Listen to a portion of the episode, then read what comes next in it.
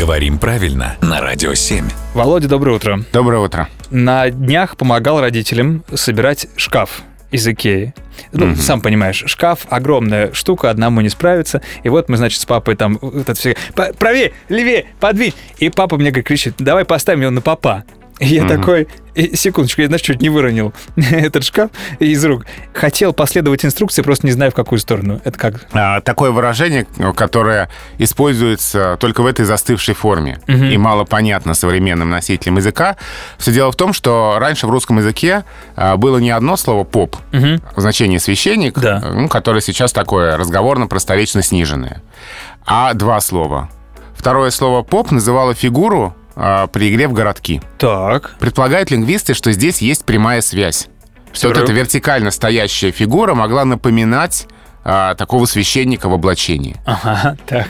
И эта фигура вертикальная привела к тому, что возникло выражение «ставить на попа» в значении «поставить вертикально». Вот оно что. Да.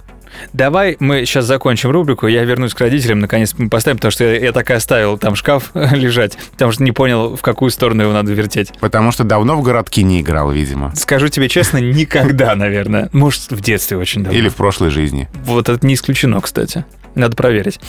Спасибо, Володя.